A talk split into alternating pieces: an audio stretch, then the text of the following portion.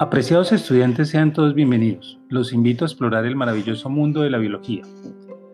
Hasta que a finales del siglo XIX, Gregor Mendel no publicó sus estudios demostrando que la herencia biológica no era un hecho misterioso, sino algo explicable y predecible a través de una serie de leyes, nadie supo dar una explicación plausible de esta propiedad de los seres vivos.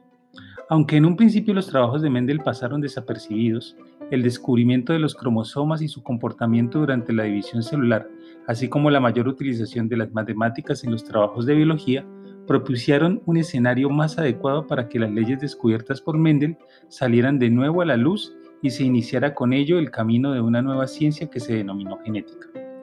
La genética es la disciplina que estudia la transmisión, expresión y evolución de los genes, segmentos de ácido desoxirribonucleico, ADN, que controlan el funcionamiento, el desarrollo, el aspecto y la conducta de los organismos.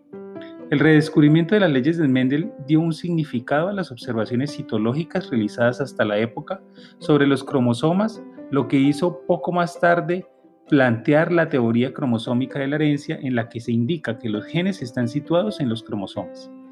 Las leyes de Mendel y sus elementos ya tenían un sustrato biológico, los cromosomas, los vehículos de la herencia. En esta sesión hablaremos inicialmente de la naturaleza del material hereditario y el dogma central de la biología molecular.